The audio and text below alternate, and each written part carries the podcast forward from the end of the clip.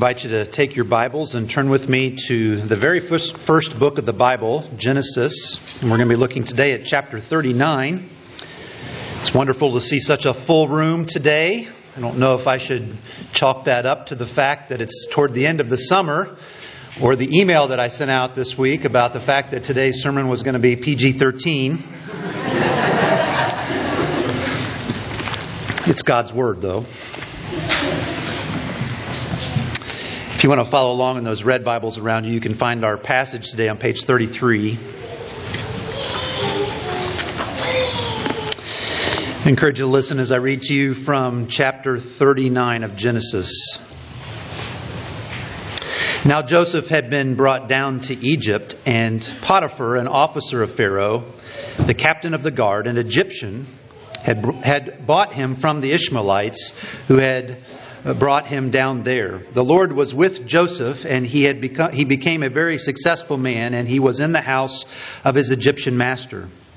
His master saw that the Lord was with him, and that the Lord caused all that he did to succeed in his hands. So Joseph found favor in his sight and attended him.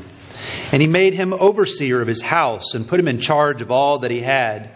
From the time that he had him made him overseer in his house and over all that he had, the Lord blessed the Egyptian's house for Joseph's sake. The blessing of the Lord was on all that he had in house and field. So he left all that he had in Joseph's charge, and because of him, he had no concern about anything but the food he ate. Now Joseph was handsome in form and appearance. And after a time, his master's wife cast her eyes on Joseph and said, Lie with me. But he refused and said to his master's wife, Behold, because of me, my master has no concern about anything in the house, and he has put everything that he has in my charge. He is not greater, he is not greater in this house than I am, nor has he kept back anything from me except you, because you are his wife. How then can I do this great wickedness and sin against God? And as she spoke to Joseph day after day, he would not listen to her, to lie beside her, or to be with her.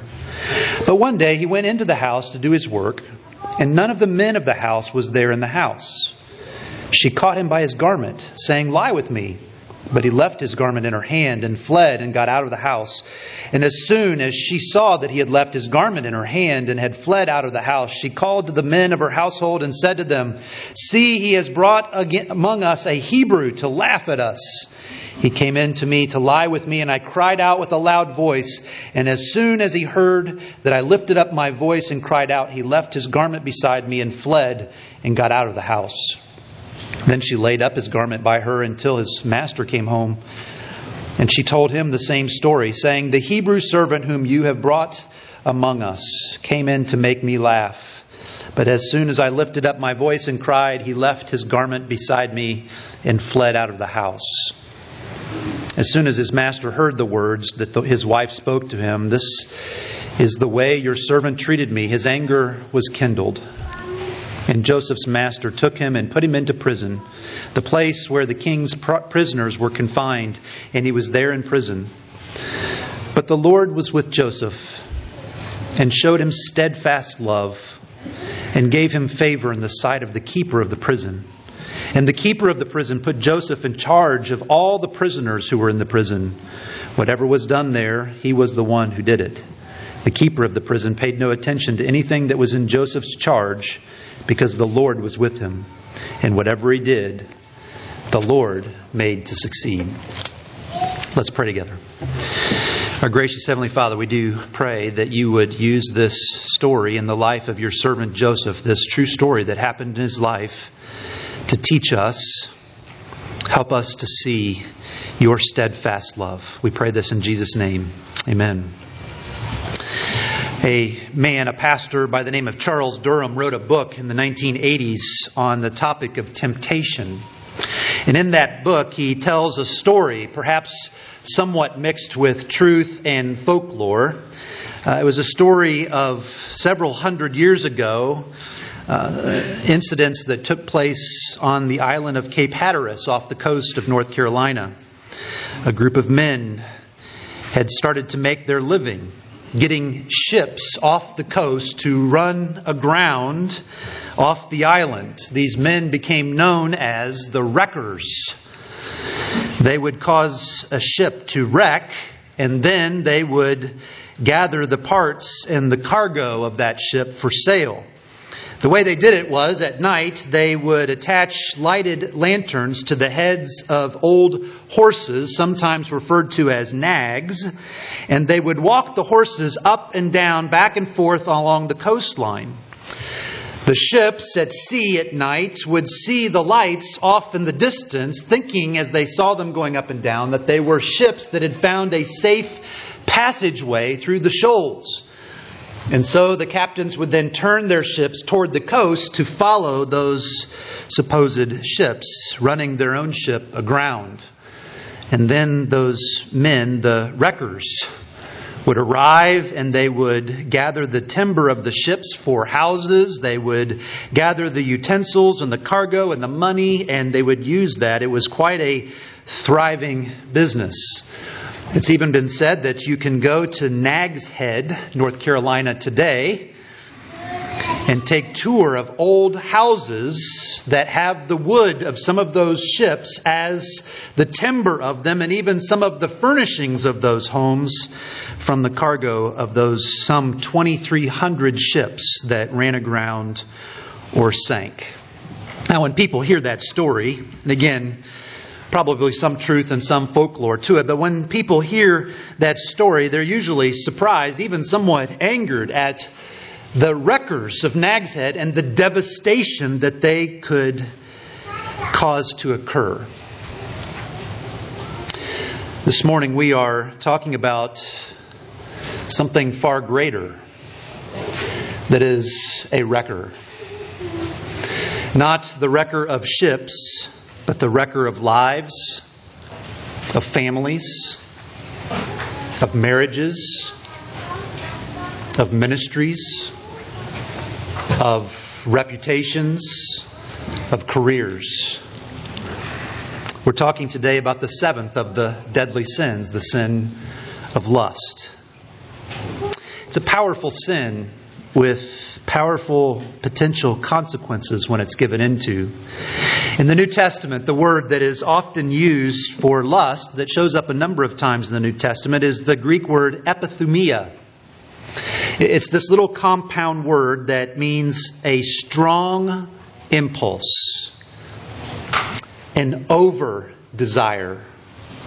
Uh, the dictionary understands that sense as well. It gives the definition of lust as an intense, unbridled longing a craving, a desire for someone or for something.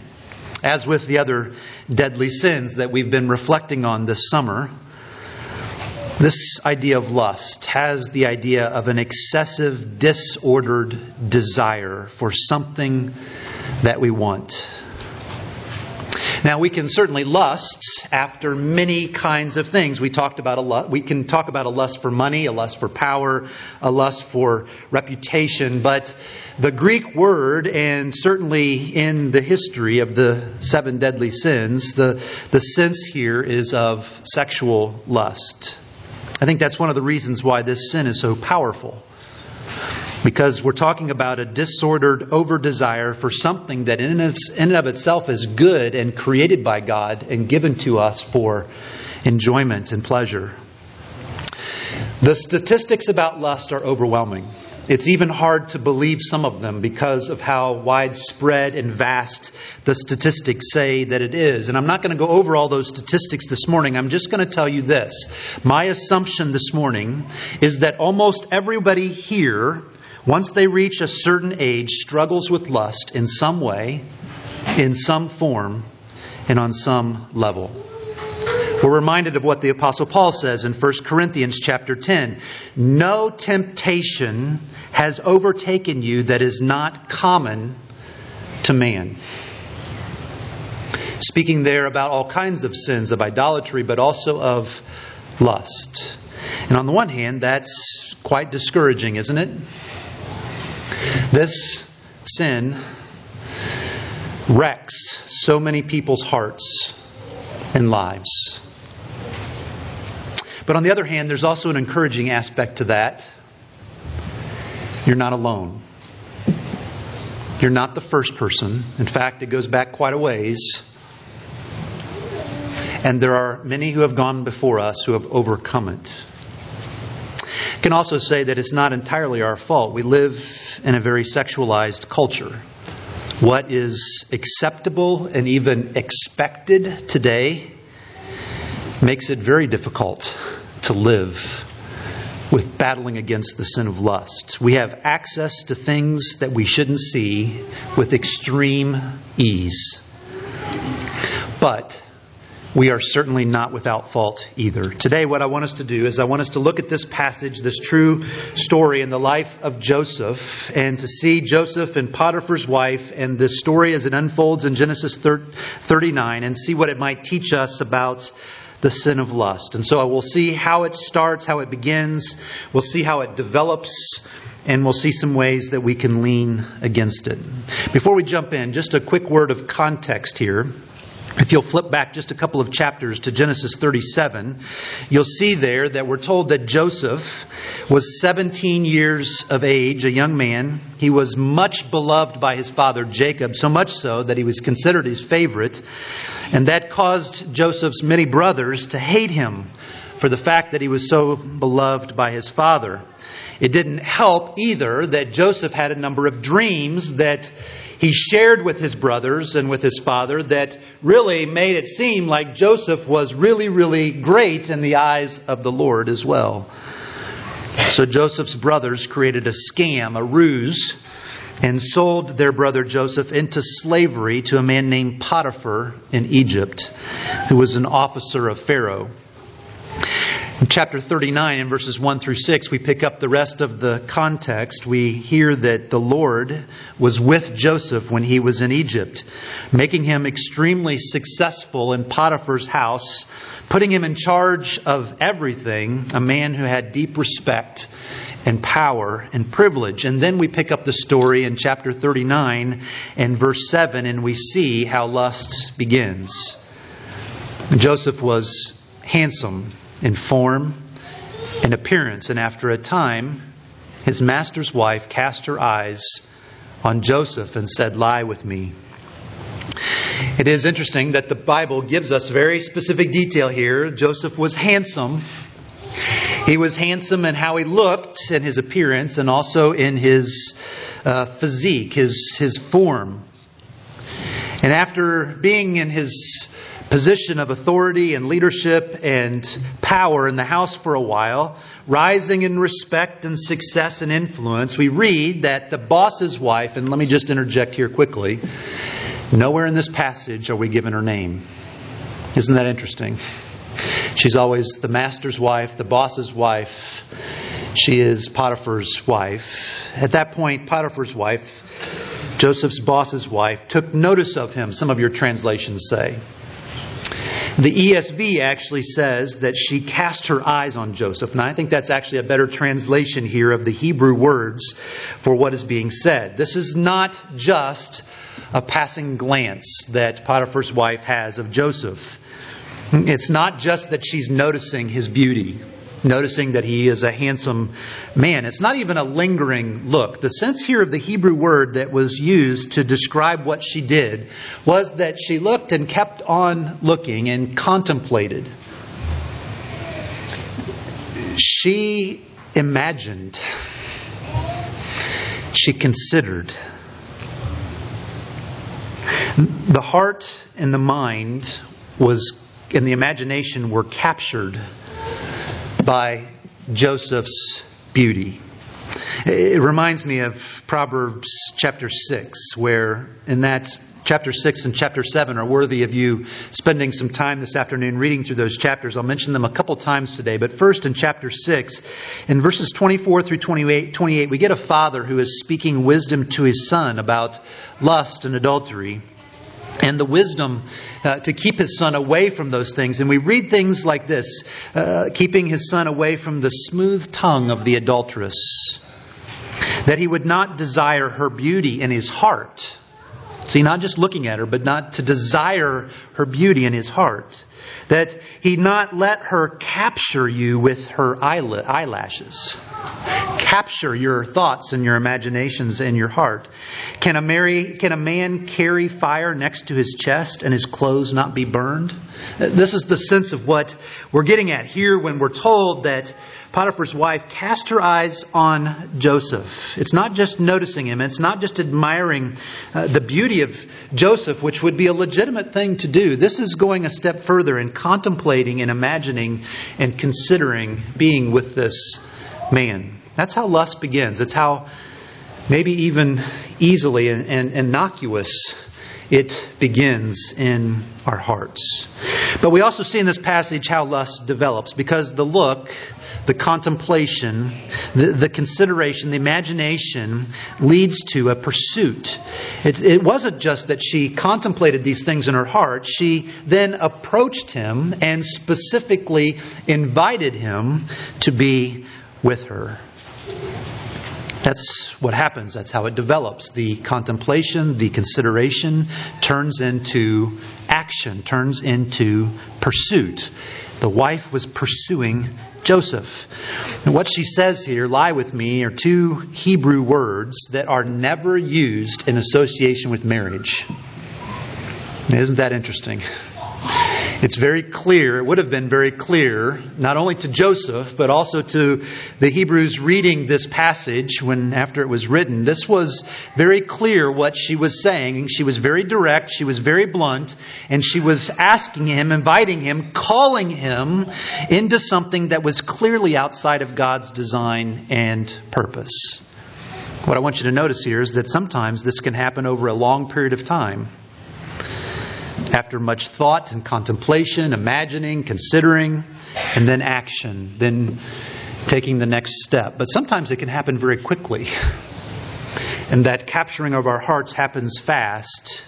We don't know exactly whether it happens slowly or fast here, but it can happen either way. That's one of the ways that it develops. Contemplation leads to pursuit, but notice also the pursuit then leads to a level of persistence. We read in verse 10 after Joseph said no to her, she spoke to, to Joseph day after day. He would not listen to her, to lie beside her, or to be with her. But one day he went into the house to do his work, and none of the men of the house was there in the house. She caught him by his garment, saying, Lie with me. This pursuit, when first rebuffed, persists. That's what lust does. As it grabs our hearts more and more, it persists over and over again. Even though Joseph had refused the request, and it gave a strong reasoning why it was wrong. We'll get to that in just a minute. Potiphar's wife persisted. She wouldn't take no for an answer, she wouldn't be deterred. Notice she spoke to Joseph day after day. And then we read in verse 12 that she directly approached him a second time propositioning him once again. Uh, one of the commentators that I was reading this week about this passage had, as he got to this part of the passage and her persistence and how she was persisting over and over again, uh, referred to uh, an 18th century English poet, Alexander Pope. And he wrote a, he wrote a number of different uh, poems and, and essays. And on one of them uh, is called An Essay on Man. He wrote this, this little phrase Vice, uh, a moral wrong temptation, vice is a monster of so frightful mien. Mien means appearance. Vice is a monster of so frightful mien as to be hated needs but to be seen. Yet, seen too oft, familiar with her face, we first endure, then pity, then embrace. There's truth there in that little pithy statement from Pope. Once contemplated and pursued, lust has the power to persist until it's embraced. Lust unchecked becomes commonplace and it becomes over time easier and easier to give in to it. That consideration and contemplation leads to a pursuit, and that pursuit leads to persistence. And notice the persistence of Potiphar's wife leads to some planning. Look at verse 11. But one day, when Joseph went into the house to do his work, and none of the men of the house was there in the house, she caught him. Now, this is a little bit of inference. The text does not specifically say that Potiphar's wife made sure that the men weren't in the house. But it's probably the way it happened. Planning after her pursuit and her persistence, she tried to create an environment that would cause Joseph to be very easily to give in to her. So she made up a scenario. She sent the servants away to be alone with Joseph herself. But notice she didn't send them so far away so as she wouldn't be able to call upon them if she needed to, which she ended up doing. This shows us that this persistence, as we let lust be cultivated in our hearts, as we begin to pursue it, actually reaching out in our actions and, and pursuing it and persisting in it, over time can lead to us to start creating plans to make it easier and easier for it to happen. And notice those plans are often very devious and deceptive. That's the planning here that she shows us leads to deception, literally deception. We see that in verses 13 through 18. Joseph said no to her once again. This time he didn't just say no to her with his words, but he also said no to her with his actions because he fled he put to flight, literally, is what the word means there. He escaped. The pursuit and the persistence and the planning didn't get Potiphar's wife what she wanted, and so she made up a story. She lied. We read in verse 13 that she realized that she had some evidence because he left behind his cloak. And so she called to the servants that were within earshot and in verses 14 and 15, we read about how she lied to the men, the servants, and notice in her lie, she completely reversed what actually happened. Blaming on Joseph what she was actually doing to him. And notice too that she uses a racial overtone, referring, him, referring to him as a Hebrew. In verses 16 through 18, she then took the lie one more step, and she lied not just to the servants of the house, but she then told the same story, the same lie, to her husband.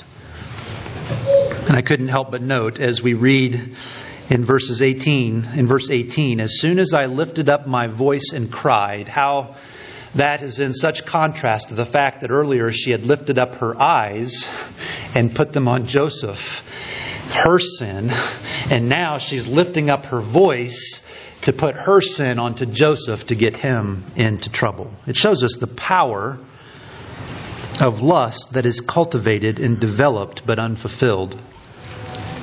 Brothers and sisters in Christ, it's beginning to show us the danger of letting lust fester and be cultivated in our hearts, thinking that it doesn't really matter. Notice in this story, the lust that was unfulfilled led to even an anger and a rage such that she accused Joseph of something that he rightly could be executed for.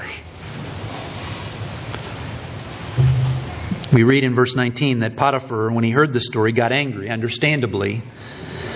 But do take note, the text doesn't tell us who he got angry with. He got angry for sure and of course, I'm sure that he was, no, he was angry at, at Joseph, but was it possibly the case that he was angry at his wife? Did he suspect her of lying, of attempted infidelity? It's interesting that Potiphar chose not to have Joseph executed. We know that wasn't Potiphar's ultimate doing, it's the Lord at work preserving Joseph. He has great plans for him in the future. But he puts him into prison rather than having him executed, which certainly would have been appropriate given the crime that he was being accused of. But either way, what we see here is the power of lust in Potiphar's wife. It was a drive that she fostered and nurtured, even to the extent of being willing to go under its very control. I suspect most of us in this room know something about this process. Something that we've contemplated. Once seen, we've put our eyes upon it, imagined, perhaps considered, let that develop. Something that shouldn't we shouldn't have. And then perhaps even taking it to the next step and pursuing and maybe pursuing over time as we persisted in cultivating those imaginations and thoughts and ideas. Maybe even leading to the point where we would plan and scheme and even deceive and be devious in hiding and covering up what's in our hearts and what's in our plans, even being willing to put ourselves or other people at risk. So, what can we do? Where's the help and where's the hope? Well, Joseph is not a perfect person. He's a sinner. We, scriptures show us that. And Joseph is not the ultimate hero of this story, as we're going to see in just a moment. This is not a be like Joseph message. But what can we learn from the way that he handled this particular situation? Several things here that I want us to see as we walk away from this passage how we can lean against the lust in our hearts and in our lives. Notice the first thing that he did is he said no. He said no and then he fled. He plainly said it in verse 8. Notice he didn't linger in the moment. He didn't start to consider and imagine the invitation. And notice he didn't justify it. Could, could we understand even if Joseph had said, You know, I've had a really tough life already. I've got brothers who have tried to sell me off to this foreign lord and country. And now things are going pretty well. And these aren't even my people. You can almost hear the language that he could use to try to justify it, but that's not what he does. He says no. And notice he gave some good reasons in his response with his word no. In verse 8, in the beginning of verse 9, he says he knew it was wrong because it would hurt others. Potiphar, it would betray the trust that this man had placed in him. Now remember, this is a foreign lord of a foreign country, and yet he's being reminded that he has the trust of this man, and he doesn't want to betray that trust that he has been given. And notice he also says at the end of verse 9, he knew it was wrong, not just because it would hurt other people, but also because he says it was a sin against God. We'll come back to that in a minute. Notice what he does in verse 10. When approached by her day after day, the, the, the, sense of that is that Potiphar's wife's attempts were a barrage at Joseph. This wasn't just one or two invitations. Day after day after day after day, she was coming to him and speaking him, maybe buttering him up. Who knows what she was doing? And notice what he did. He said no, not only in his words, but also his actions. He would not listen to her, lie beside her, or even be with her. He was watching to be careful that he wasn't even in the same place at the same time with her because he knew that would be cultivating the imagination of the invitation. And then he's confronted again with her in verse 12, where she confronts him. And again, invites him, perhaps even calls him, and notice what he did. He left his garment in her hand and he fled out of the house. So Joseph, excuse me, not only verbally said no and said no with his actions by making sure he wasn't in the, the wrong place at the wrong time. But he even, when he found himself in the wrong place at the wrong time at no fault of his own, physically removed himself from the situation and he did it with haste. He got out of there. You can almost see him running out of the house. This is a good practice to follow. Maybe literally saying no to a person, or even to a computer or phone screen. Sometimes we actually need to say no to ourselves rather than those moments when the temptation is to let lust be cultivated, the imagination to be captured by an idea or a thought or a person or an invitation. Sometimes we might actually need to literally say no to remind ourselves that that's not the right story to be playing in our minds. It's also helpful that we hear Joseph's rationale for why he said no, and we need to remind ourselves of these things as well saying yes to something like this will certainly hurt other people a spouse, a sibling, friends, parents, church members, employers, employees. But also remembering that it's a sin against the Lord. It's not simply a sin and, and something that could hurt other people, it is something that is wicked in a sin against the Lord. We need to remind ourselves how much is at stake in giving in to what we think might even just be a small thing. And, and with Joseph, we too might need to physically relocate ourselves and get out of a situation that we find ourselves being particularly tempted. That's one of the things we can see from this passage is saying no and fleeing. There's a second thing here, and we get at it in verse 9 as Joseph begins to speak to Potiphar's wife and gives some rationale for why this would be wrong to, to betray his boss and to sin against the Lord. In verse 9, he points out to her one of the reasons why it's wrong is because, he says, you are Potiphar's wife. This is reminding us of God's intention. By, by pointing out to Potiphar, you are your husband's wife, he's also pointing out, you are not my wife. Joseph understood something about God's intention and purpose for sex. One man, one woman, in the context of a covenant of marriage.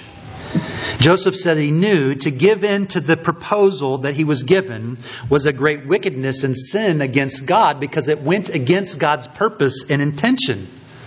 So, part of what helps us in battling the lust in our hearts and our minds is to remind ourselves regularly that fulfilling and giving in to our lustful desires outside of marriage is against how the Lord has created and knit us to be. It's against the Lord's intention for how we are to flourish and find enjoyment in this life. When sex takes place within the context of marriage, some really great things can happen. It's one of the ways that God brings in children to our families. Not the only way, but it's one of the ways that God brings in children into our families. But God also uses the sexual relationship between a man and a woman to create a bond or a seal of unity between two people.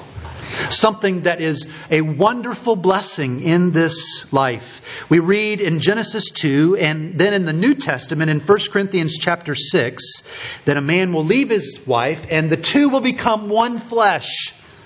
That bond, that seal of unity between a man and a woman, between a husband and a wife. But God also uses it to give us a foretaste of heaven, a sense of heaven, a sense of our ultimate relationship with Him in heaven. I think that's what Paul's getting at in Ephesians 5 when he talks about the husbands and the wives and he talks about their mutual responsibility and love and concern and respect for one another. And he quotes actually from Genesis 2 that a man will leave his, his father and mother and the two will become one flesh. And then he says there at the end of that section, this is a profound mystery. No kidding, Paul. But I'm speaking about Christ and the church. How amazing is that, that? That in some way, through that bond and unity between a man and a wife that God blesses us with, we have a foretaste of heaven, of God's relationship with His people. Every time that we give in to lust and defile God's intention, we keep ourselves from those blessings. There's a third thing that we see here in the passage that helps us to lean against our lust, and that is Joseph being satisfied with the presence and with the steadfast love of our Father in heaven. This is why Joseph isn't the ultimate hero of the story. God is. We read in verses 21 and following The Lord was with Joseph and showed him steadfast love and gave him favor in the sight of the keeper of the prison. There is a whole lot going on in that verse. Notice first, the word Lord is capitalized. As it is earlier in the passage when we read that the Lord was with Joseph. That is that's special. That's, this is the way that our English translations remind us that the word here for Lord is a very specific name that God gave to his people. It's his special covenant name that he gave to the people that he was in covenant relationship with. And we're being reminded, uh, it's seven times throughout this passage, the Lord was with Joseph. The people with whom he was in covenant with, he was with them. And, and, it goes even further in that same verse in verse 21 because we see it's not just the Lord in all caps, but notice what the Lord showed him. He showed him steadfast love. That's the Hebrew word hesed. It's that special word of God's covenant love for his people. Special covenant love and commitment that God makes between himself and his people that he is faithful to forever, even when his people are not faithful to him. And so, what we're hearing here is that Joseph had a sense of the presence and the power and the promises of the Lord. And that caused him to be able to say no to even sexual temptation and lust. It meant that at those moments when he was being tempted, towards something momentary and temporary and illicit, some kind of immediate satisfaction with Potiphar's wife, the promises of the Lord being with him and the steadfast love being over him meant more to him than the proposition. This is the power of the gospel. Uh, notice it went even further because we read at the end of the passage that it was the presence and, and, and the power and the promises of the Lord that enabled Joseph to endure even unjust and unfair imprisonment and punishment. The Lord's love for us should so captivate and capture our hearts and minds that there's no room for lust to gain a foothold. We must read the scriptures and tell one another the gospel over and over again so that we have an ever deepening understanding of who God is, how God has contemplated us from before the foundation of the world, how He has pursued us. How he has persisted in his pursuit over and over again, never giving up how He has planned for our redemption and reconciliation, planning for us to be with Him forever in heaven, and how He has brought that to pass by coming Himself into this place and giving His very life for us. To the extent that that will capture our hearts and our minds, we'll have the strength and the power that we need to lean against the passing temptations of the lust of our hearts. Can I just finish with just a couple very practical potential helps? back in Hebrew, or excuse me, in Proverbs uh, chapter six and chapter seven, particularly in chapter seven, uh, the, the father is continuing to, to talk with his son and give him wisdom, and, and he gives he paints this very interesting picture in, in Proverbs seven verses six and seven. And just imagine this as I read it to you. Imagine this what this picture that he's painting. Uh, For at the window of my house I have looked out through my lattice. So you see, he's in the house. He's looking through the window through the panes of the window and he's looking out, the father's looking out, and, and he's seeing something outside on the street. What does he see? And I have seen among the simple, I have perceived among the youths a young man lacking sense. Looking through the house window out into the street, he sees a young man who is lacking sense. Why does he lack sense? Well, he says, passing along the street near her corner, he's talking about the adulteress, taking the road to her house in the twilight, in the evening, at the time of night and darkness. It's a reminder to us that even as we think about these internal motivations for why we should love the Lord more than we love the temptation of lust in the moment, that we also have a, a need to just simply be wise in the situation and not uh, do things or uh, that would put ourselves into a bad spot or to do some things that keep us from being in those bad spots. We read at the end of this chapter that there are devastating consequences because the young man goes on and gives in and the consequences are quite devastating.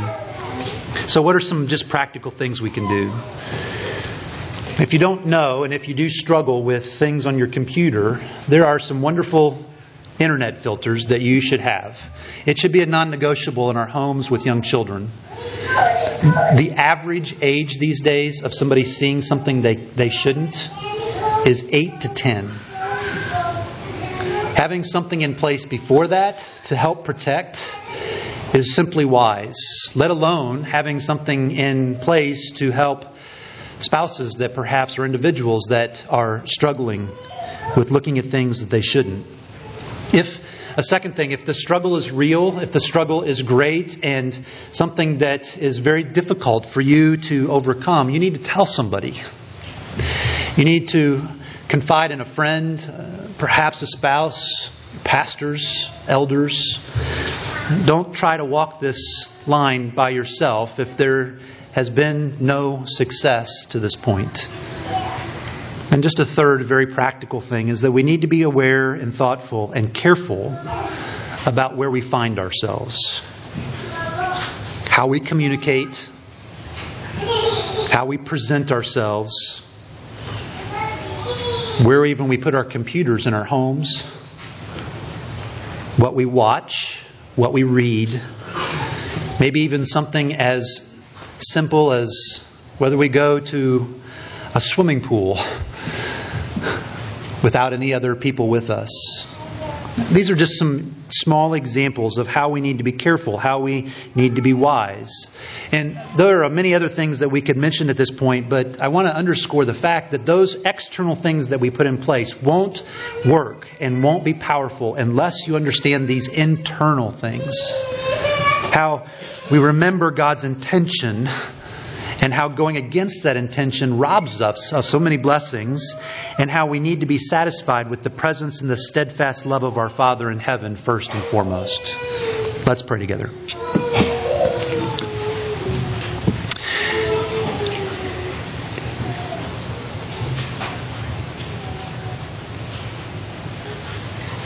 Father, we thank you for your word. I can't imagine how Joseph Uh, or others would feel to know that they have stories about themselves that people in 2018 are reading and trying to learn from. And yet, Father, you have given us your word and inspired it that we might learn more about who you are, learn more about your love for us, your steadfast love for us. Father, I pray that as we meditate on these things, as we think about these things, that you would truly encourage us, that you would fill us with a motivation for loving you and following your word, that we would have a true desire to be people of purity in our thoughts, in our words, and in our actions. We pray that the gospel of your grace and mercy, even as we come to remember it again at the table, would so captivate our hearts and our imaginations that the lust of this world, the lust of even our own hearts, would pale in comparison. Would you do this, Father, truly for our good, but most importantly for your glory? We ask it in Jesus' name. Amen.